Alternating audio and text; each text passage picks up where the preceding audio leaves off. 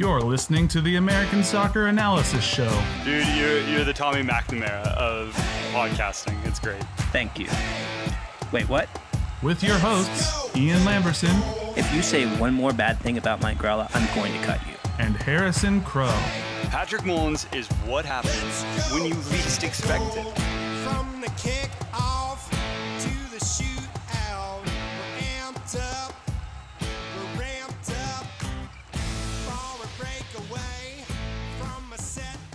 Hello, everybody, and yes, welcome to the American Soccer Analysis Show. I'm your host, Ian. With me, as always, guy that tried to secure a deal away from this podcast, the 11th hour. But we wouldn't let him do it, so he's still here. Say hey to everybody, Harrison Crow.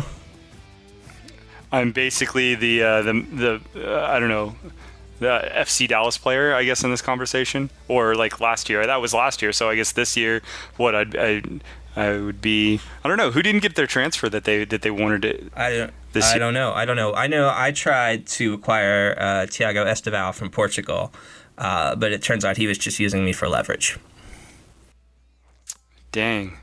Dang, that's that's that's some Seattle that's some Seattle, Atlanta, uh, Toronto type Yeah, stuff. I know. Would have been a huge acquisition for us, but uh, unfortunately, uh, we too are restricted by our very small budgets here. Um, You couldn't get him on a TAM deal. Had to use your, one of your I had DPs. to use one of my DP slots. I only have the one, and you're taking it. Um, I'm senior minimum, and uh, yeah, so that's where we're at. Anyway, obviously we have uh, we have transfer on the brain uh, as uh, y- yesterday really was was deadline day. Uh, it'll, two days ago when you're listening to this, if you download it right away. the uh, I always laugh because I think that Major League Soccer tries really hard to make it the same kind of circus and as exciting as it is in Europe, um, but we're just not quite there yet. it's It's not. I mean, it's it's so it's very so not very right. not. We don't have helicopters flying people all over the place. We don't have fax machine drama. We don't have players just like literally driving to other clubs and sitting there until they get their deal. Uh, yeah. Would, like, wouldn't that be Oh, great be. though? I if cannot like, wait. And I love deadline day. I feel Yeah. like there. I feel like we're not that far away from a player doing that. I mean, we just about had that with Christian Ramirez. yeah, that's right. I mean, you want He basically just about got on a flight like for LA just because he was going to visit family. And oh, by the way, we also traded you to Yeah, LA. That's convenient for you. We did that. We did that for you. Um, we'll get into the specifics of that deal and, and other deals shortly. But listen, we have a lot to get through today. Um, so let's just go ahead. Let's do our stat of the week. Let's talk about it. Um, our stat of the week this week is from Harris. Sorry, you were waiting for me to do the, the noise, and I totally spaced it. I do the theme. Broop, broop, broop, That's the stat of the week, the, uh, performed and composed by Harrison Crow. The stat of the week this week comes from Harrison Crow. Uh, we've teased it before on this show, but you finally got in there and tweaked, and uh, we're going to launch either this week or next week the Harrison Crow watchability rankings. You want to you want to give us a run through of what this is? Yeah, no, I hope that uh, by the time you download the podcast, it'll be up there on the Yes. site tomorrow. I have everything all all out. I know uh, Ian's given it a proofread. I have uh, my week 23 uh, uh, matchups all done. So that's really exciting. Basically, so you've seen a lot of different watchabilities. I know uh, the Ringer has theirs. There's a couple other sites that have kind of uh, put out uh, watchability stats. It's just about trying to uh, capture aesthetically what is visually stimulating to watch. And that's entirely impossible because everybody has something different that they're going to want to watch, and that's that's that's been one of the curses about trying to do this is try to fit so many different aspects in. And it's funny because we've been talking about this at least uh, in Nerd League Slack for going back to like April March time frame. We've just been discussing this, and we've been throwing ideas around, trying to kind of, uh, well, really, you guys have been trying to get me to resurrect this and redo this. Um, and back in May, June, we kind of settled on some some rough categories. Since then, we've thrown it out to Twitter. We've kind of perfected it, and the rundown is is that you need a category that controls for basically, is it a good team? Because bad teams um, generally don't play aesthetically pleasing soccer. Now, that's not necessarily um, true in all cases. There, there is a rule. Um, the rule is good teams play aesthetically good, you know, so- soccer. Chelsea obviously goes against that rule uh, European fashion. Uh, right now, thinking um, domestically, I can't think of any specific team. I guess maybe Sporting KC isn't very high in the, this, um, although uh, they have 93. Um, so I'm trying to I'm trying to think of like Columbus. Columbus is a, has a 62 towards the bottom. They're really good. They're probably maybe not a supporter shield contender, but they're definitely in the upper echelon of the Eastern Conference, and they're going to definitely make some noise when it comes to the playoffs. They're not somebody I think that most teams want to be matched up with, so um, that would be that would be one that doesn't necessarily fit the bill as far as hey um, they're really good but they don't necessarily match up so to stimulate that we use points per game um, to control for the quality of attackers we did how many um, players on average uh, exceed a half of goal of open play xg on for the for the season so far. How many have done it? And then we basically take that and divide based on uh, how many games you played for the season to kind of control for uh, average. And that way, you know, Atlanta United, who's played two extra games more than everybody else, isn't necessarily completely over the line comparatively. I mean, obviously they have some really good attackers, so I think they actually rank uh, either one. Oh no, they rank number two behind uh, LAFC. Three. Um, Three. So. Oh man, you're gonna make me look it up. I'm sure. I'm I sure. did. I looked this up. I'll have everything posted. and You can. uh, people can. NYFC, NYCFC, and LAFC, I believe, were finished ahead of Atlanta in your watchability rankings. Oh no, I, I'm just. I just mean in player oh, XG. player XG. Excuse me. Excuse yeah, me. Yeah, so just in, in that, but um, yeah, I mean, you you have Houston, you have Atlanta, you have LAFC. All three of those teams have just dynamic attackers that are just going to tally up XG and be dominant attackers. And those that's that's something fun to watch visually, and that's something that we we took into account. Another thing that we took into account was shots and even game states. We don't uh, how many shots, not just for your team, but uh, in games that your team plays, are there going to be generated? We generally you don't want to be watching a game to where there's one team going at it. You want both teams trying to earn the points for the game, not one team just trying to um, suss out you know that one po- that one point on the road, right? Um, now these games aren't necessarily. I didn't do a, a home uh, watchability and away at watchability. That's going to come in the future. I just don't have time for that yet. Probably in the off season Makes sense. but ultimately we want to know how many times are they who's chasing the games and who's not um, dc united very bottom uh, on even uh, even game state shots Right. uh, with only 7.47 per game uh, the other side of it is Kansas City, who has 13. Um, excuse me, Philadelphia, Portland, uh, Seattle, all with over 14. Um, so all those teams generally tend to play open styles, uh, an open style that creates shots for both teams. Yeah, they tend to let they tend to let Um, fly too. They're they're they're good about throwing those outside of the box shots up there as well. Yeah, absolutely. And, and and sometimes you have to take. I mean, we've talked about that before. Sometimes it's a tactical move to take that outside shot to kind of open up different avenues of the game to draw out center backs, make ha, make them make a decision. Um, so uh, another uh, another category is the cross versus through ball ratio. Obviously, you every everybody hears me rant about crosses, um, but through balls is is generally what you want to see cr- being created. Um, Okay, this is going to be a sticking point for some people. So I want to come through and I want to I want to speak on your behalf.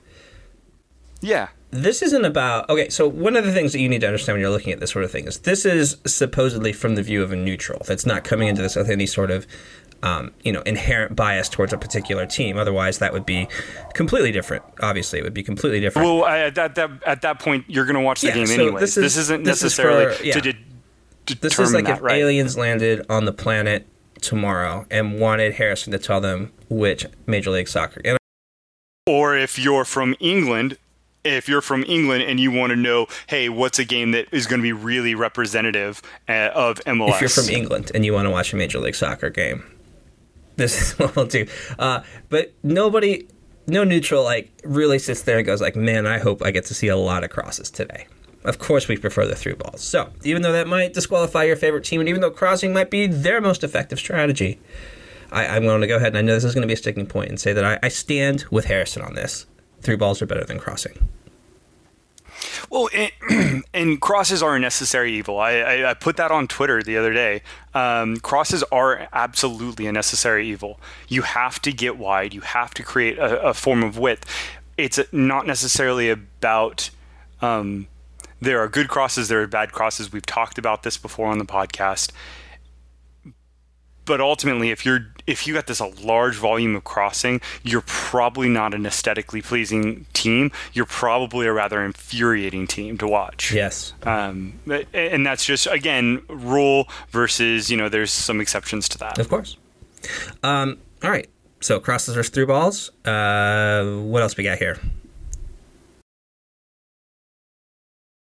All right, let's. Uh, sorry, I, I, I pulled it pulled away from that. So the other one, the other. Uh, so we have three more categories. Fouls. Fouls generally suck.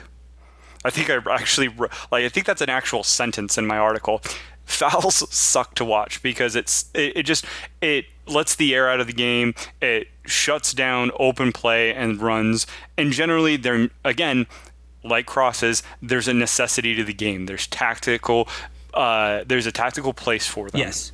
However, do we like to see teams that are just absolutely chopping each other down? Not generally. Uh, fouls are like if you're on an elevator and you're trying to get to the top floor. Those people that push all the buttons on the way there so that you have to stop at each one, that's what fouls are to a game. Yeah, that is They're brilliant. important to those people that push those buttons, and they're important in that time to those people, but you're just trying to get to the top. And these people, this is what's stopping the flow. There we go. Yes, yes, bravo, bravo. Um, uh, the next category is passes per defensive action. Now, you have Opta, you have StatsBomb that both uh, define uh, passes per defensive action basically within a specific sector of the pitch. This, for our rankings and our purposes, are all passes and all defensive actions. Now, in this context, defensive actions for us are um, really simply uh, tackles, blocks, interceptions, uh, challenges. So those those are those are what those are those four, right?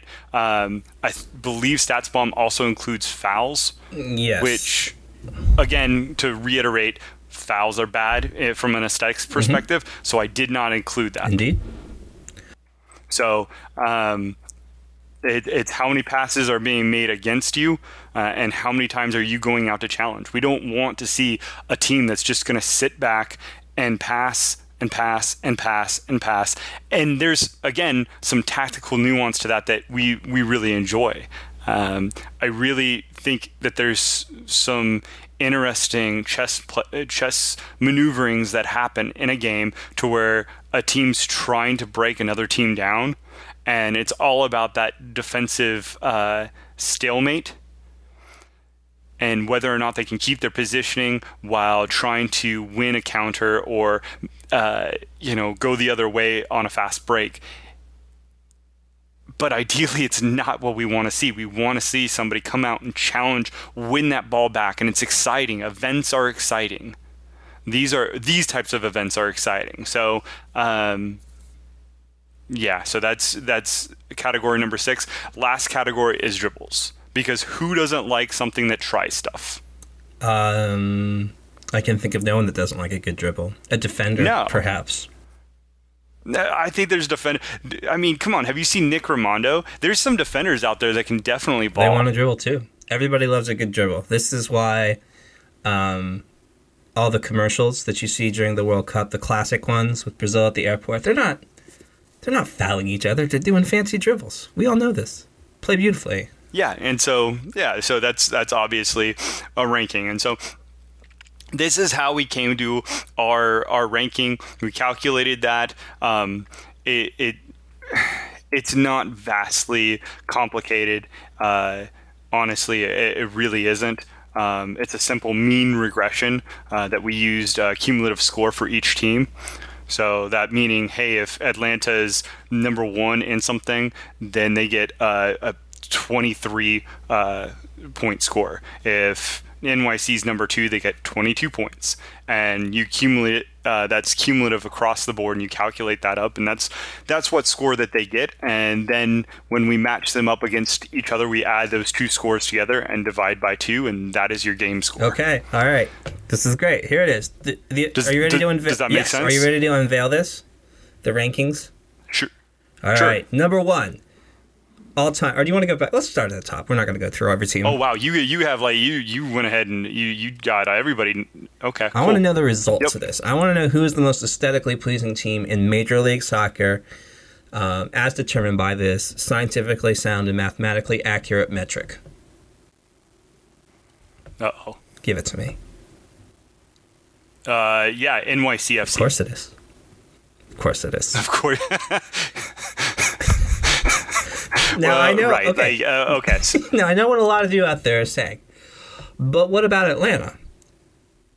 Where did where, where did Well, Atlanta Atl- come up short? So I mean, there's there's lots of things that you could probably point to. Atlanta did really well. on Of course, this, right? not as good as Um, NYCFC, Just but- looking at their yeah. rank down, um, their even shot, even game state shots, they didn't do too well, and that's that's because a lot of games at home they don't. They don't they haven't even game state very long. Right. Well, it, it a they don't stay in even game state very long. B you have teams that bunker. So I mean that's just a reality, right? Those are those are things that are going to come into it. Um, they didn't do well in fouls. They are ranked uh, the fourth lowest in fouls. Um, so they're having tons. That, and that's again not surprising. They're a team that lives on the counter and break, and they do things really well, and they execute. And sometimes the only way to stop them is those tactical fouls. Um, obviously, a lot of fouls have happened, um, and then they're really um, surprisingly they're really um, average when it came to dribbles. Yeah, they Um, move the ball. They stretch the field really, really well. That's kind of their deal. yeah, so I mean, they, I was a little bit surprised. I thought maybe with having you know uh, Ezequiel Barco um, play a good deal, um, Nagbe as well, uh, Almiron, I thought that there'd be a little bit higher in dribbles, but um, you know, um, right. uh, still they got a, a score 104 score. They're ranked third uh, behind uh, NYCFC and LAFC. LAFC next, Um, okay. So Um, what about? Let's go. All right, let's just run out the top five. I don't think we need to do all twenty teams here. That would be extreme. Four and five. Who you got? Okay. All right. So uh, let me uh, let me let me do this real fast because I didn't have it all sorted Oh, and everything just yet to, to, to do this. No, it, it's fine. Um, and I say I said NYCFC uh, was number one. I, I I misspoke. LAFC is number one with a 123 score. Ah. NYCFC with 122. Atlanta, uh, New England came in at 103, as well as the New York Red Bulls at 103 at 103 as well. Um, everybody else was below 100. So Okay. there's there's that. Um, I, I think people might be a little bit surprised. Um, and I completely just ruined my spreadsheet. That's not cool.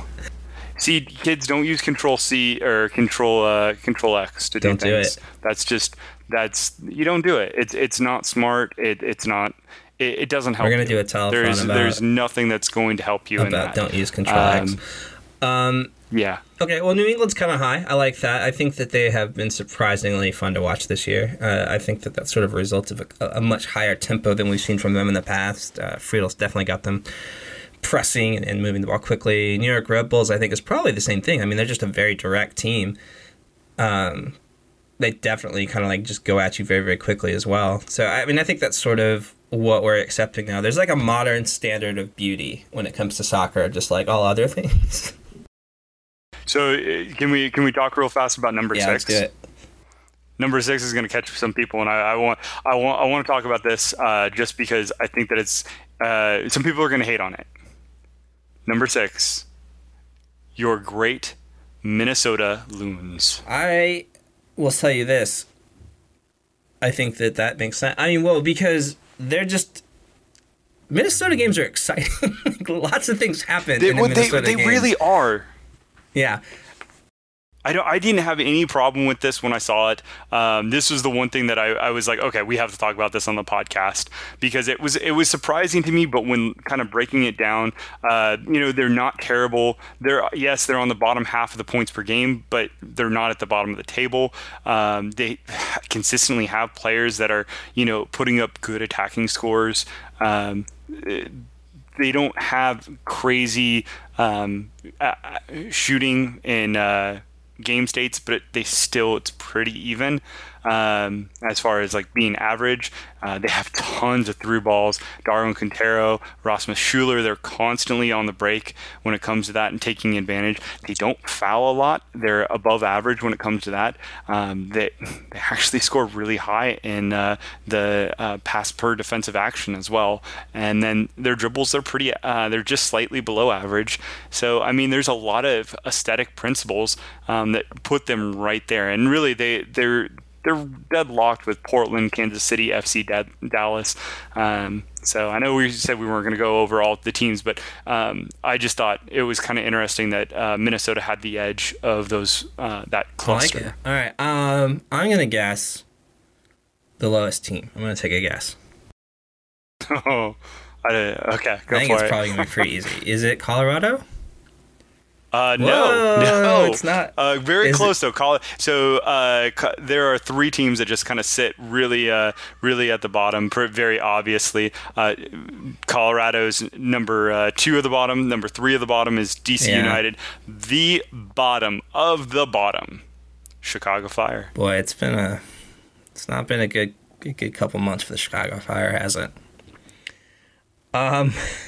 It, it kind of got worse today, but I'm sure we'll talk about yeah, that later. sure did. Um, well, okay. Those are the watchability rankings. Those will be up on the website. Uh, before we, we leave for other pastures, can you? Uh, what what the the main goal of this is to kind of let us know uh, our upcoming matchups this week. So I think, do you have the the most compelling matchup from a neutral's perspective? Yeah, so there, I, I do have that uh, sitting. I'm actually kind of working on writing them up right now. So um, I don't have it ordered, um, but it's pretty easy to pick that out. It's going to be LAFC versus Kansas City with a 108 score. Um, obviously, those are two really compelling teams. They're both really good. And on with that, they have you know some really good attacking players. So it just kind of there's a lot of logical um, there's a lot of logic that's kind of built into that, right? Like, okay, obviously those are that's going to be a good game. I mean, they have some good players. They do some really good aesthetic things, um, and likewise, uh, the lowest matchup this weekend is Colorado San Jose with the 66. Um, that's not surprising. Both of those teams have generally just not done well in a lot of different categories. Um, you know, DC United, Orlando City, again, right there with the 70. Um, also, not really an enjoyable No. game. Um, it's nice when you, you work on these formulas and it turns out that it does match your preconceived notions. Like that's always helpful. Uh, yes and no. Uh, both Columbus and Houston, both teams that I, Yeah, I think really like are, are great yeah. to watch, are both really low in this. Um, so eh, yeah, there's there's some surprises. There's some things like Minnesota that make sense to me that I'm like, okay, well I never put that together, but that makes sense now that I'm seeing it. Um, Columbus and Houston, like I said, Columbus being fourth lowest was uh, uh, just mind blowing to me. But yeah, Well, um, that was our stat of the week. We're to move on. Um, you know what might make Columbus appear slightly higher in your watchability rankings? Uh, if they had a winger that did like winger things. like Justin Meram. Uh, let's talk about. Obviously, the main things going on this week was the transfer window. We're not going to get to every single transaction because there were just a lot of little ones that don't matter, a lot of things for the future, a lot of players, frankly, we haven't heard of and can't speak to until we see them play a little bit. Uh, but let's just knock out some of the big ones that kind of came up uh, in the last couple days. I know we've teased a number of transactions over the last month as the window's been open, and we've, we've talked a lot about those bigger acquisitions then. Uh, but these are ones that have just come up lately. Uh, right as we were finishing recording last week, like as soon as we hit stop recording, uh, we got word that Justin Meram was uh, sent back to Columbus for less money um, than what uh, Columbus paid uh, or what Orlando paid to them. So essentially, the way it worked out was just that I think what It was like a four month, six was like a month, uh, yeah, it was like a six month, three hundred thousand loan, and it did not work out well. So, um, we've discussed this in the past. That obviously Orlando is kind of a team that's in. It, it's a team with it's it's it's a team lacking like a, a cohesive kind of identity, like a cohesive center, um, a new coach. I wish I I'm, I'm, I want to help you out there, man. I I, I have no idea. Yeah, there's There's so There's much wrong just- with with all of Orlando right now, and that's not to take any like sharp jabs. There's just it's it's just kind of a The whole- mess. the whole scene and down it there. stops from it starts Yeah. at the top and it just works its way all the I way think- down. Um, there's I think there's some interesting things there. Yeah, but, I think especially because it was a team that we all looked at and we saw these moves that going off in the offseason. It was just like, man, Orlando cleaned up in the offseason. Like they brought in a lot of great players. Um, you know, they bring in a Bundesliga center back. They bring in, um, you know, NASL's best player. They bring in Justin Meram. They bring in Sacha Kljestan. Like, the, you know, they've got Dom Dwyer finally off. Like, you looking at this team on paper, you're like, well, this is a team that's not, this is going to compete. Um, and for a little bit there, they kind of did. But lately, it's just been uh, it's been abysmal. It's just been a really really bad scene, and I, I think that Justin Meram was obviously an extremely unhappy uh, player there. Um, and you know, one of the things we said was that it was like how bad was his situation there that he was desperate to go back to the situation he previously was trying to get out of. So um, it'll be interesting to kind of see how the fans. I, I assume the Columbus fans are going to be cool with the whole thing and welcome him back with open arms. And I know that, that Greg Berhalter is going to be very, very pleased to have him back as well. Um, so uh, kind of a bummer for Orlando that that all didn't work out. But hopefully, this is one of the things that obviously it was a situation where the player wasn't exactly a great fit, and so by moving him, maybe it helps both teams a little bit. But probably Columbus more. Yeah, I, obviously they needed. Uh, you know, Kevin Minkus has thrown out some good stuff on Twitter with uh, just looking at their shot creation maps, their shot maps. Um, obviously, they they have. Uh, I think Eliot McKinley uh, referenced it as being a like a Justin Meram size hole uh, there on the left side. So that's going to help them greatly. Uh, that being said. Uh, yeah, it, it's not been good. And looking at it from the perspective of Orlando, um, they, they're going to have to figure some stuff out and i honestly i don't think that this i don't think the rest of the year it, it's it's realistic for them to to to figure that out before the end of the year It, um, yeah. so no, yeah. it doesn't seem likely to me. And I, it's one of those things where it was kind of an odd time to hit the reset button again. But sometimes, you know, just you gotta you gotta gotta gotta save scum that a little bit. Just go back and like let's let's try again. And uh, I think getting rid of Kreis was honestly I was surprised it took as long as it did. I kind of felt like that was the thing they might want to do in this off season. Um, I know that a lot of people still really have a lot of faith in Kreis, and I, I understand that. Like he's got a he's got a pedigree that would suggest that you know he can do that. Uh, but there clearly were, were some things at odds there. It it's a situation again. It's just it's going to take time.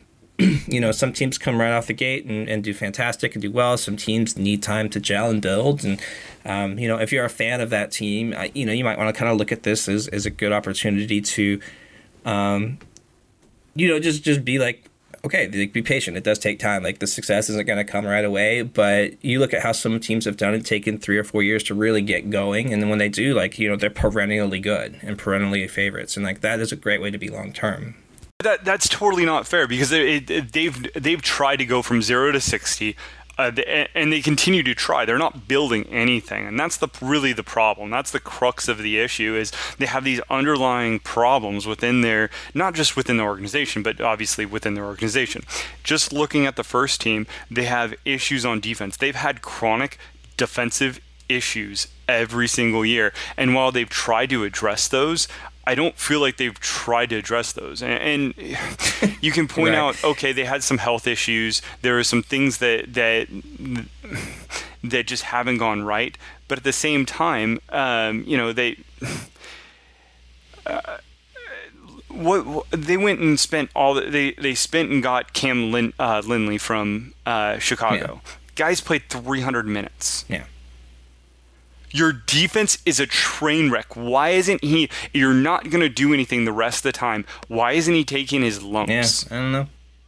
Uh, these are these are just. I mean, build towards something. Well, I think if you're gonna yeah. have, I mean, the same thing could be said for Tommy Redding last year, to where um, he took a uh, he took a lot of lumps, he took a lot of bruises, and I get kind of pulling him at certain times because you don't want to just completely abuse him. But at the same time, you, you want these guys to get experience, understand, hey, the Diego Valeris of the world operate like this. Sebastian Giovinco operates like this. This is these these are moments that you're not going to get back. And when you have a young player, they're going it's it's not the same as going to USL. There's not there's a couple crafty veterans that can make their living off of doing like you know things, but it's not the same level.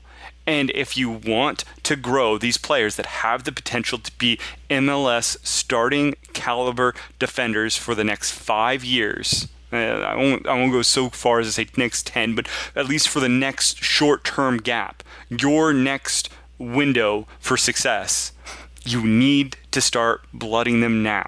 And it, that just is how it has Let to me offer a bit of a. It's not a counterpoint because I agree with you. That's how it should work. Um, but here's, I think, the issue, and here's why I think we don't see teams do this. And that's we're looking at this from a, a, an outsider's perspective.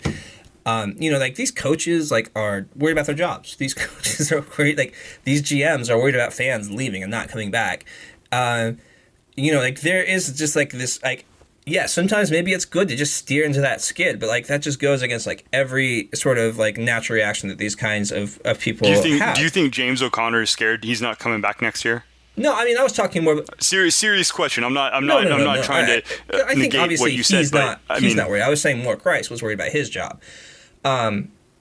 Yeah, you know, totally. and like so he's not But trying to like at this point he's not going to be like, well, you know what? If we're going to lose anyway, let's just put out the young kids because he's got to like he's got But to. it's not about necessarily losing. You're not. You're not surrendering the game, and this is such a fallacy. You can win. Look at Austin. I mean, I don't want to go to the one example that's in the league, but really, there's only one example, and that's not true. Uh, that's not true. New York Red Bulls are another example. Vancouver's been another example to where Right. um, they've given young players opportunities to succeed, and they've done so. And you know, Vancouver, they made money off of Tim Parker and his rise over the last three years. They, when he when he was drafted.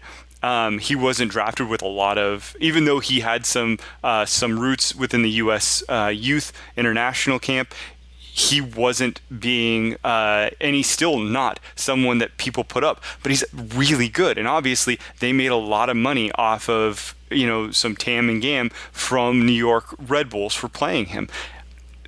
They put it out there. They let him take some lumps, but they didn't. They still made the playoffs a, a couple years, and it their dependency on getting to the playoffs wasn't because Tim Parker was in the lineup. In fact, if anything, it helped them reach that level the, the couple times that they did. There had they had other issues. Orlando City's almost completely in the same situation. Putting Lindley or, or putting some young center back in there isn't saying white flag come and get us score a bucket of goals it's saying no no no i'm just going to do this a little bit different i'm going to give them an opportunity to succeed or fail right.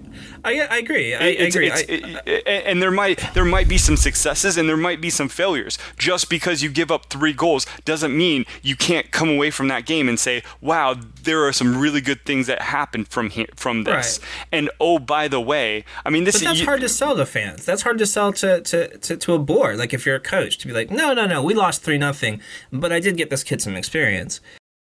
But okay, you, you but okay, if you lost three nothing, there's more things going on than just the fact that you started a young center back. What's going on with your attack? What's going on with your midfield? There's so many different other aspects. Look over at LA Galaxy. Why isn't Thomas uh, Hilliard-Arce getting uh, starts in that atrocious defense? Like that's an, another example. They're beating teams 4-3, 5-4 in these crazy shootouts. Zlatan Ibrahimovic is doing everything that could even be remotely plausible to win games and pulling them out. Ola Kamara, uh, Romain Alessandrini is. It, I mean, these guys are just being amazing. And they have this back five that, and no disrespect to Perry Kitchen, um, I think he's actually been pretty decent at times this season. I just think that he's his responsibility is so overwhelming to uh, just make up for guys that just aren't doing their jobs. Uh, and I shouldn't even say they aren't doing it. I just don't think I, I question their talent level to actually accomplish the the task. And you have this young guy that was supposedly the one of the best defenders in college last year. Yeah, yeah. Somebody that is at least being considered a, for a future U.S. internationalcy, and you're not going to even give him a shot. I mean, he's got three games in this Yeah. year. Come on. Well, yeah. Uh, you know, it, it's I. I wish I could give you a better justification for it, other than just that it's it's not. It's it's not like and, and this isn't. I'm, I'm sorry. This isn't targeted No, no, at you. This I is just. just, uh, like, these are conversations that I've had DMs with lots Yeah, of people, uh, and I know that they feel the yeah, same way. uh, and if you're tr- if you're a head coach and you're trying to say, how, well, how do I justify this to the board? How do you justify continually to give uh, that your defense that you spent tons and tons more than the really the rest of the Yeah. league on your defense and it to be that bad how can you how can you go to your I board don't. I don't know. I mean, I, I, I agree with you. I do. I, I agree with you. It goes. The, just eh, it, the- ex- the- yeah. it just goes the opposite way. I'm just trying to explain why I think it happens. I'm not saying it's the right thing to happen. I'm not saying it's a good thing to happen. I'm just saying I can see the point of view of a coach or, or GM or, or somebody that's just like desperate to like just hold on to whatever they have. Anyway, if you didn't like if you didn't like that, you're not gonna like these next couple trades. So let's go ahead and move on here. Uh, Krisztian Nemeth to SKC, uh, which was I don't really understand why he didn't just go there originally. I don't know what New England wanted from him there. Um, no, no. I mean, it, I can only imagine they were just completely irreverent about it. And I mean, they they basically didn't yeah, play. it was him. stupid. They they played him. They gave him a few minutes, but I mean, largely he was not somebody that they wanted. He wasn't somebody that they. Uh, it was, it was almost. He was almost served as a trophy. It was kind of like you can have him or nothing, and they're like, "Oh, we'll take him." So it's fine. Um, anyway, it, Well, I th- it was almost like uh, it. It was almost like going to the grocery store with. Uh, maybe not even the grocery store. Maybe it was like playing poker with somebody and being like, "Okay, I raise you a quarter," and the guy across the way is like, "I'll raise you ten cents." okay, 15, 20, yeah, 25, at 30. And you just don't, you don't know how far they're willing to go. Yeah. And so Well- Kansas City was just like, okay, I'm not playing this game. How, how much are you willing to spend? Well, how much you got? Right, like, I mean, that was the game that that New England continued to play, and they did it really poorly. They're a terrible team when it comes to appreciating their assets, and and uh, at least they got something for him. Yeah. That's that's the thing. I don't. I still don't see the draw with him. I I don't, really even know what he's going to do in SKC. I mean, like, I feel like they're a team that's actually done a really good job of throwing their kids out there, um, and and to put this guy back in maybe one of those spots seems a little bit. I don't know. Anyway, I guess he's going to. You have to score goals. You have to have a number nine that scores goals. Is that even what he does? I think he's going to be out in the wing. Are they going to just put him up top? Well, that's what he's been traditionally. The, the word is that, yes, he's going to serve as their number nine. I don't think he's a number nine. I don't think he takes very good shots. Um, I think the positioning that he gets to is uh, really average. Um, his XG's never been, at least in the time that he was with um, Kansas City, was ever very good. I, I I'm Yeah. I'm supremely skeptical that that's going to work out. That being said, they they seem It to wasn't a huge. have a system and they want to stick with it, Yeah. and that's good on uh, it wasn't a huge I, I investment trust either. Vermes. Like if it doesn't work out, it's not like oh my gosh, we're out so much. Uh, SKC also picking up Andreu Fontas, uh, Spanish center back, 28 years old, from I believe Celta Vigo. Um, not really sure. I, I uh, center back seems to be a position uh, where SKC is, you know, um, quite wealthy with with two of the best defenders in the league, Ike Opara and Matt Besler. Uh, I think, but uh, who do they have behind them? yeah, I think no, is the question, true. right? And like what happens next year, Especially with moving Amore Yeah. out. And you Besler's know, going to be a free he- agent next year. I don't know if, if SKC are going to get him back or you know what I'm saying. I, I imagine they'll get him back. I mean, I, it would be absolutely crazy to to think about what he would fetch on the open market. I know that you know. Um, Yeah. th- there, there's a Paul Tenorio article that we we talked Yeah, about yeah. this uh, earlier that you know can complicate the matter. but uh, honestly, gotta- I can't I mean, imagine. it's going to be expensive to bring him back, and they've got to bring Zusi back more, I think, and he's going to be uh, in the same boat. So maybe they don't do both. I don't know.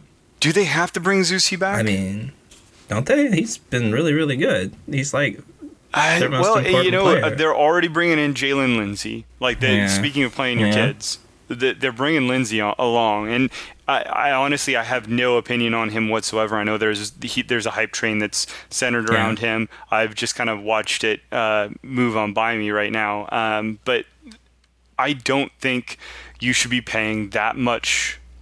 I don't think you should be paying uh, a DP deal towards your right back. but like, Um, I get really Tam. good. He ha- he has been, and and don't get me wrong, I think he's the best right back in the Yeah. league. Um, is he? How long will he be the best right back in the That league? is the question. So that's an interesting He- situation. what he's? I mean, he's how how old is he? He's like 31, Yeah. 30? I think, yeah, uh, it's curious that you know, and I, I, I think that perhaps uh, Andreu Fontas, uh, you know, good, good kind of pedigree here. Like I, I think that he's he's a good um, piece to have just in case you know anybody in that back line needs to be moved around a little bit. You know, I think that helps to have somebody like that there available already. And- Agreed. I think he'll be. I think he's. I, if, if nothing else, I think he's a really Yeah, interesting. well, and it, addition. it just gives you like an extra half season to kind of get him to gel with the club. Um, so anyway, that's what SKC has been up to. Uh, probably the least surprising, uh, but most. Okay, this is where I'm gonna kind of probably rant. Maybe I don't know. I don't. I don't know. Uh, so Minnesota. Do it. Minnesota dealt Christian Ramirez to LAFC for what was what? It was a million, right? It was a million in, in allocation. yeah, something like that. Um, I actually don't know. yeah, I think it was. It was. It was uh, there a million or thereabouts. Um, I don't. This one's tough because, on the one hand, like I, I try to maintain like a level of not having sentimentality when it comes to these sort of things, and from just like a logistic standpoint, when you say, okay, well we we've got Darwin Quintero, okay, we've got this new guy, Angelo Rodriguez, um, you know, then we've got behind Ramirez, or yeah, behind Ramirez, you know, we've got Abu Danladi, we've got Mason Toye, and Ramirez isn't young. Like he's he's not old, but he's not young either. He- He's never going to be worth more than he is right at this moment in time. Like there's no way he's going to fetch more in the offseason. He's in his Yeah. prime. So, if you keep him on as your third choice forward, or second if you've got Danladi or Toye, like, or I'm sorry, if you got Quintero at the ten, it, it, you're you're you're pretty much crushing potential future value that you could get from somebody like Abu Danladi or or maybe even Mason Toye to a lesser degree. So I, I get it. Um, that being said, this is an incredibly unpopular move uh, with the fan base, and I know that doesn't necessarily make it a bad move on its own, like, and, and that shouldn't matter. But it's just, it's like it was, it's amazing. Like people are extremely upset by this. This was, you know, this is a club icon for Minnesota. This is a guy that has been, he's Superman. He's their hero. Um, you know, him and, and Ibarra are were like the heart and soul of this team. Um, you know, and, and so it, it's it's an interesting it's an interesting situation. I think ultimately it was the right move. Um, but man, I really don't like that they did it. Does that make sense? I I think that's the uh, there's a lot of people that feel alienated. Here's the Yeah. thing: you have a coach that number one, he, it's not his cup of tea. Like that's not how he wants to play. They went out and they paid money. Something that their their fan base has been clamoring about is to go get uh, a goal scorer. They want more goals scored. I don't think that their the the, the thought process was re- getting someone like this was going to mean the removal of Christian Ramirez. I think it was kind of in addition to, Yeah. right? Uh, unfortunately, that's not what's going to happen. I mean, it, Ramirez is very much uh, a prototypical number nine. I don't think that he's going to. I, I, I, I just don't see a 4-4-2 being used right now. They've kind of played with it, but it's never been to use to great success. I don't think that that's yeah. So they go and they go they get themselves what they see as an upgrade to Ramirez. And let me just say right now, I don't think Ramirez. I think he's a pretty average MLS striker. That's probably a pretty uh, unpopular take It's a little harsh. and I get what he means to that Yeah. fan base. But dealing him, I think, especially for for seven figures, I think puts you and your organization in a really good place going Yeah. forward. You know what would have been cool to do would be uh, have done that like three weeks earlier and taken the seven figures and gotten a decent center back. Oh, or even uh, six. But I mean, it's not like there's not a few that are floating around for Yeah. sale, but, But that's I- that's, that's, a different story. Anyway, I think this whole thing was kind of bungled a bit. Uh, I think it could have been handled better. I think it should have been handled earlier this year, uh, when they could have done something with that money. Um, but you know they didn't. So uh, it's Minnesota. This But I we're at. mean, the other side of the coin is, and it, they're building something. They obviously have started to put something together right Mm-hmm. now. I feel, at least that's what I feel like. I feel like they have the pieces now, uh, more so than what they did one year Yeah. ago. They're going to take that money. They're going to go into the off season, and they're going to be. They're very likely with both Molino and Ethan Finlay back next year. They're going to be a better team yeah.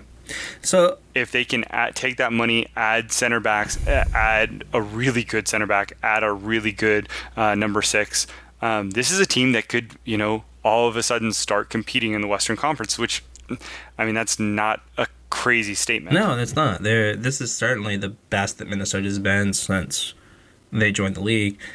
Um, yeah, I don't know. I feel like the, the there was an opportunity here to even make a run at a playoff spot this season if they had done something a little bit more smart with that and timed that a little bit better. But at this point, you know, I don't see that happening for them. So You know, it's funny because you look at the Western Conference and you think, you know, Seattle, RSL, Minnesota, Houston, all kind of right there, um, missing maybe one big piece to really set them apart from anything else. None of them did anything really substantial.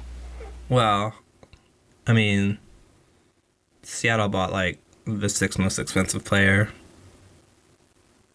We'll, we'll talk about that here. Yeah. Uh, is that next on the list? What's, what's Uh, next no, on the uh, but real quick before we leave this one, Ramirez uh, at LAFC, I don't really see what that's going to look like either. Um, yeah, that's weird because that kind of forces Marco Urena out, I doesn't it? I mean, it? if that's what they want to do, I don't know if they see Ramirez as a backup. I think they've got lots of money and they seem to like collecting players. So, like, I, I get- mean, why why not collect all the best players? the good players you What- can get? So, uh, best of luck to, to Superman there and uh, at LAFC. Uh, You you know what the other side it, real fast the other side of that is that he is a local Yeah. guy and that probably does a lot yeah, for the community helps. that's, there. That's true. That's a good point. Uh, all right, real quick. I don't want to spend a lot of time on this because I don't care about any of these transactions that much, but they did happen. Oduro and Quincy Amarikwa swap between Montreal and San Jose. The only thing I can really say about this is that I, I don't know that San Jose has a really pacey attacker. I don't think that's really a Hoesen's thing, so this maybe just is a different option for them. Um, that being said, you know these are known quantities in this league, and I, I think we kind of know what we can expect from from both of them. I think Oduro lost a step. It'll be really Yeah, interesting to yeah, see we'll what's see. going forward. Montreal also uh, adding some interesting pieces in Bacary Sagna from um, of Manchester City fame and um, kind of a 31 year old right back Euro guy. Okay, and Michael Azira. He's 30, he's 34, Is he? 35. Oh, okay. That's Yeah. not- all right, Well, that's Montreal for you. It'll be it'll be interesting to see how how, how long he can Yeah. he can keep up. He he he's kind of like an Ashley Cole. I think he's going to be really good for the first 65 Yeah. minutes and then just death Yeah. afterwards, which, you know, And then that'll be the one place I don't think that Montreal have a lot of issues is in center of midfield. Uh, I think that Piette and uh, Taider have been very good there for them, but they went ahead and just got Azira from Colorado, who was kind of frozen out of Colorado despite really kind of having two years ago just kind of coming into his own and being one of the better better players in the, er, you know better sixes in the league there. So. New lease on life for him, I guess. Uh, like I said, none of these are really super major transactions, but but they did Uh, happen. the one one thing about that is it also kind of pushes Kralik down the uh, the depth charts, and I thought he was really good to start the season. So uh, that's a little bit surprising. Um, all right, moving on to uh, what have I got here? Seattle. Brad Smith to Seattle. This was a very, uh, this was met with much consternation uh, from the Seattle fan base. Uh, Brad Smith is a left back slash left winger, but I think mainly left back, who is uh, 22 years old. He's on loan. Uh, 20 international appearances for Australia. Uh, he's broken into the senior team at Liverpool in the Premier League and then was a regular in the 18 for Bournemouth. Uh, he got hurt last year, and I think this is kind of seen as a uh, way to kind of get him rehabbed up a little bit. It's not probably going to be a long term stay uh, because if he does well enough that Seattle would want to keep him, I think Bournemouth are probably going to want him back too. Um, I don't know. I see a lot of upside here. I, this seems like the kind of thing where they've got. I've been very critical of Seattle's left backs, and I know that you and I kind of disagree on that. Um, but I, I do think that a guy like Nouhou has a lot of potential. But if you can sort of uh, hedge against him a little bit here for when he has his nutty days and when he goes through like his weird form, like that happened against Minnesota, uh, you know, having a guy like this could be very beneficial for Seattle going forward. Yeah, it, it, he's not great. Um, it, I I went and I looked all over to try to find some references to him being a winger. I don't know where that's from. I don't see any time that he spent with Liverpool as a winger. Maybe it was with Australia. There's not a lot yeah, of I think uh, I think he data did out there play a available couple for there, that. but I mean, mainly this is just like. Oh, he's. Well, they- they- were saying like, people saying like, oh, well, we didn't get that left winger that we thought we were gonna get, so we got this guy that can be a left back and maybe a left winger because we like to put left backs at left wingers. We're Seattle. Well, it, everybody keeps saying Joevin Jones. It keeps mentioning like him in the same breath as that, um, and maybe that's just from a PR perspective, um, because I don't see any weight to that whatsoever. Now, that being said, he has a lot of uh, pedigree. There's a lot of good things, as you kind of mentioned. He was sold for almost uh, upwards of ten uh, million dollars to Bournemouth initially. I mean, it, there was incentives, obviously, and all sorts of that stuff. Uh, I think it kind of came out to roughly under that, but um, the real takeaway here is that um, it's the third left back now for the Sounders, all of which are pretty average on paper. I don't think this Um, guy is. and- and we've yeah, talked about don't- this. I don't think this guy. I think they're fine. I'm I'm not worried about it. Uh, I I don't see any that really differentiate themselves as being good. I don't see them as bad either. Well, I will say, I think that when you look at Brad Smith, I mean, like, I look at this guy's career, and there are a lot of dudes like him in England that are just kind of this cusp where they almost broke through in the Premier League, then didn't quite break through in the Premier League. That doesn't mean that they're bad players if they don't have something they can offer at like MLS level. I mean, I think this guy could be a really good player. We'll see. Well, okay, but so could Thomas Hilliard-Arce. So could Derek Jones. But that's not what we're so talking could about. Eric I'm not Williamson. talking about so those could people. Marco I'm talking about Brad Smith because that's who they got. Yeah, but, oh, okay, but why are we spending TAM money on assets that effectively are sitting third in the depth chart? I don't think he's. Like that makes no sense to think me. he's sitting third in the Why are depth we chart. spent? What are we doing when it comes to these international signings and signing average players, average know this guy MLS players average. that? We haven't even seen him. We don't know. He played at Liverpool, so he must be great. He, he came from an English academy, so that means he you know, he went to you know all sorts of crazy cool locations. He might have vacationed in Germany. That means that he must be somebody grand.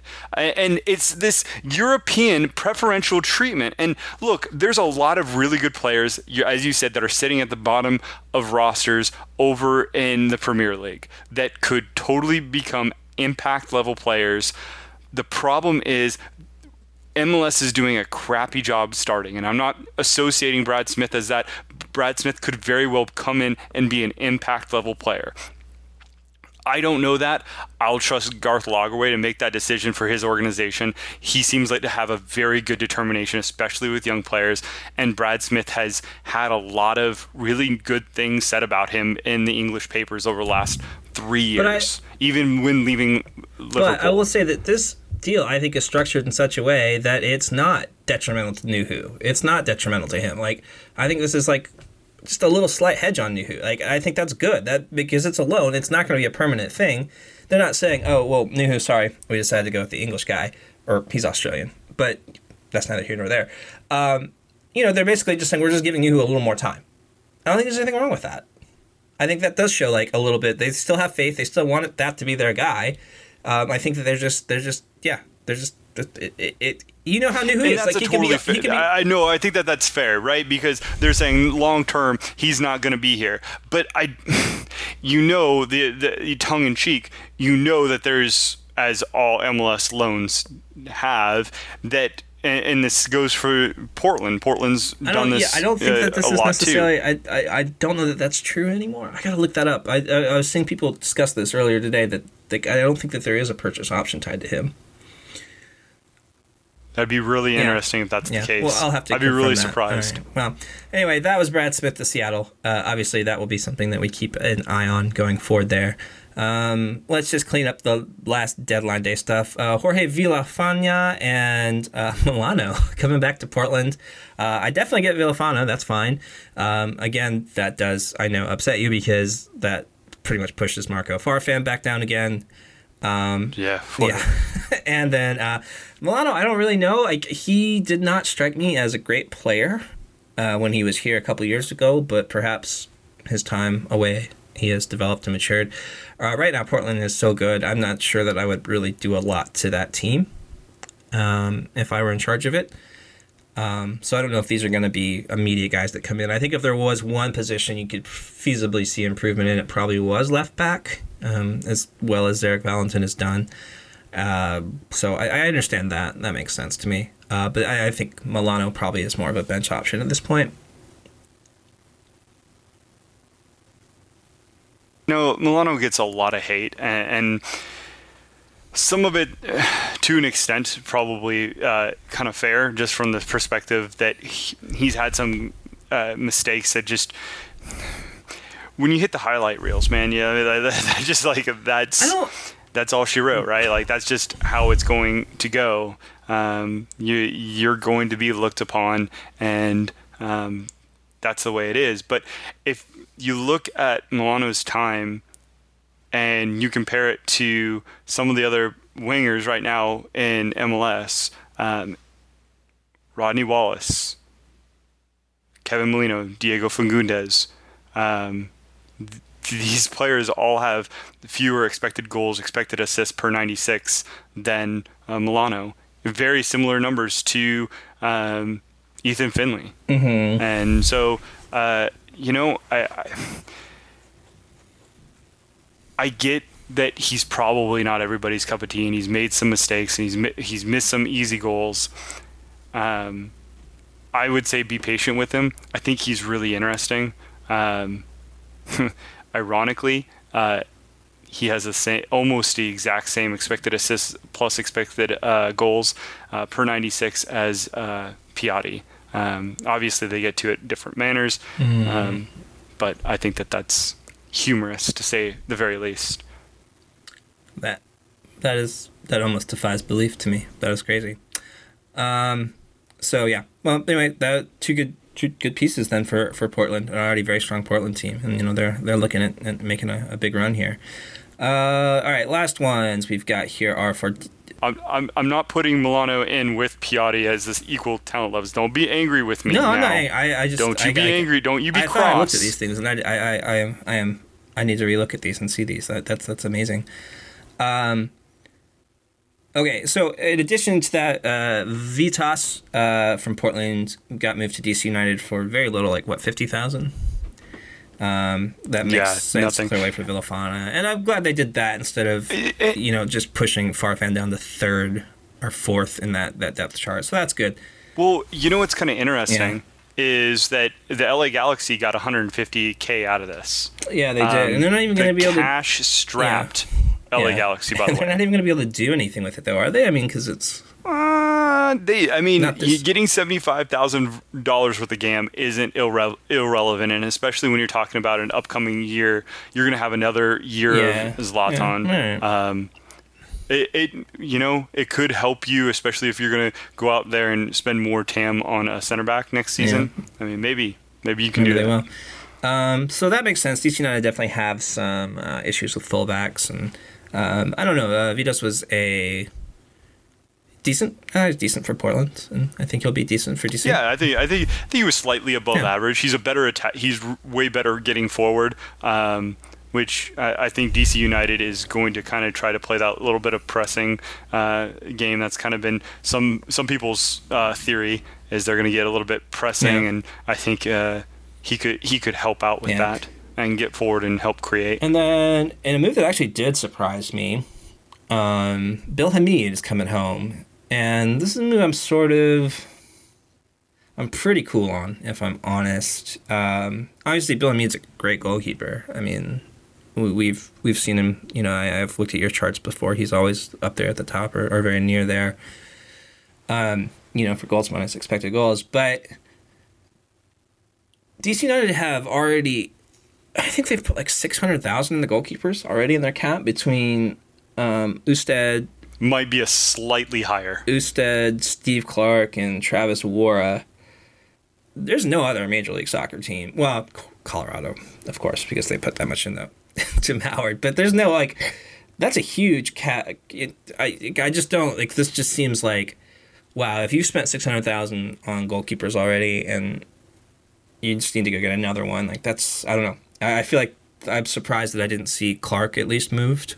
Um, I'm not surprised n- So- nobody took Ousted at his current salary with how things have been going this year. But No. yeah.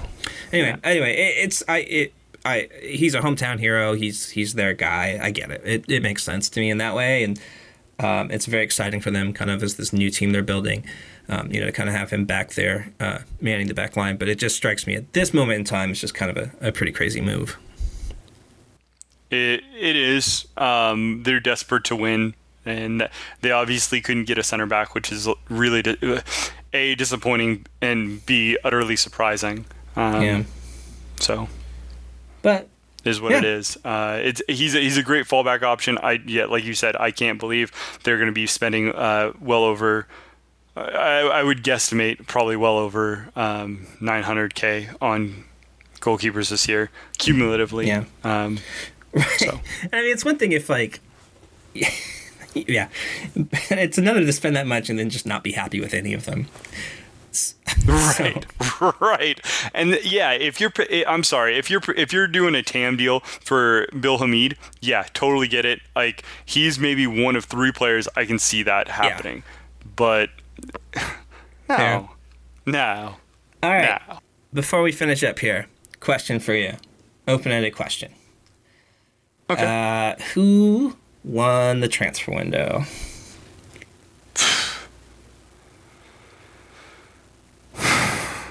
I can't. I can't figure it out. I've been thinking about this all day.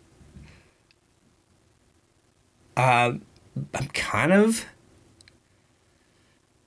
looking at where I see teams going forward. I think a team that's put themselves in a better position for the rest of the season.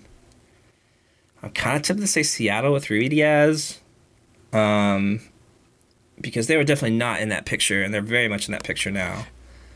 Um, LAFC's If, done a if they had got if they got Hurtado, then yeah, I, I I could lean toward that. But no, they they've made themselves better. But there's a lot of teams that have made themselves better. SKC's a better version. LAFC way better off um, with what they've done. Um, there's teams across this league that are that Columbus is better off. Uh, but yeah, there. I mean, I think there aren't any winners necessarily. I think there's more losers. Yeah, there are losers in this, this transfer window. That is to be sure. Um, well, that's it. We did it. It's kind of a down note to end We on, but you're all losers. Major League Soccer teams, you've all lost. Um, it's uh, I'm glad it's over. I'm glad it's over. This is always like a very uh, up in the air time for for everybody that's kind of involved in this this sort of uh, uh, analysis portion of the league. So. Um, from here on out, I guess. Well, there's still you can bring in what free agents. I guess that's still a thing you could do for a couple more weeks. Yeah, you could bring in uh, unsigned players. I think uh, that roster freeze is like what September fifteenth or Yeah. something. I don't think you really see a lot of players or teams do that though. So it's it'll be interesting to see if somebody takes advantage of that mechanism. I know Atlanta was still kind of looking for a right back. Um, I think the most fat. Okay, so uh, as far as teams that were trying to get deals done, the most interesting was that Atlanta had the balls to go to RSL and be like, "We want Brooks Lennon." like, if that is remotely true, that is Yeah. amazing. Yeah. Like, I love, I love that. Yeah. I absolutely want to see more of that. yeah, I think. Uh, yeah, I mean, no one said no to Atlanta on anything yet thus far, so why wouldn't they? Well, it's not even that. It's it's you know what? Hey, you have a really good young player. I have I have some cash. I want him. He feels a need for me right now. Sell him Yeah. to me. No? Okay. Well, I'll go somewhere else, but I'm going to No, ask. no, that's true. And I'm not to say not to say that other teams aren't asking, but the, it's it there hasn't been a lot of hey, you know, Seattle really needed a striker, so they went and they talked to Team X. Oh, NYC really needed, you know, a replacement option for David Villa, and they threw they offered to spend some money to, you know, get player Y. This it was just interesting to me. I thought that was really, I thought that was kind of cool and a little bit clever. Yeah, uh, certainly. Uh, it will be interesting to see what uh, what they do going forward with that. So, um, yeah, that's it. We did it. We we covered all the major transactions. We are we are done with all of that. Um, you can follow Harrison on Twitter at Harrison underscore Crow. Uh, you can find me on Twitter at a handle for Ian, and that's the word for, not the number four. Someone asked me about that. Um, can follow analysis of our American Soccer Analysis Twitter handle as at Analysis Evolved. Uh, do give that a follow, please, so that we can always update you when the show's up. Uh, new content as well. Visit our website at www.americansocceranalysis.com. Those watchability rankings, they're going to be there. You should check them out. Uh, Harrison uh, also has lowered expectations up there. Um, as usual, our weekly kind of features are going up, and uh, definitely they're all going to have some some analysis of things that have gone on throughout this little trade window here. So please do that. Uh, please visit. Thanks again for listening. We'll see you next week, and until then, enjoy the soccer.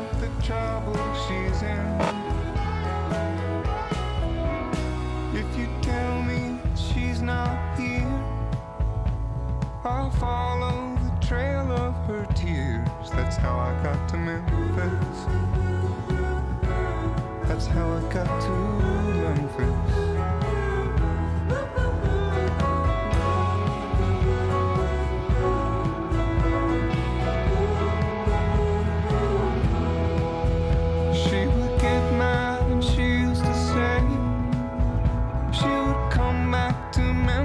someday. That's how I got to Memphis. That's how I got to Memphis. I haven't eaten a bite or slept for three days and nights. That's how I got to Memphis. That's how I got to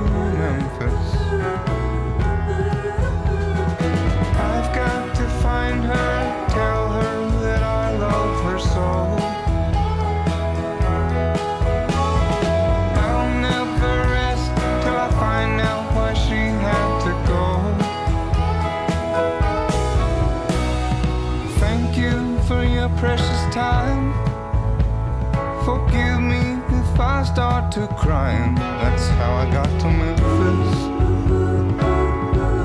That's how I got to Memphis.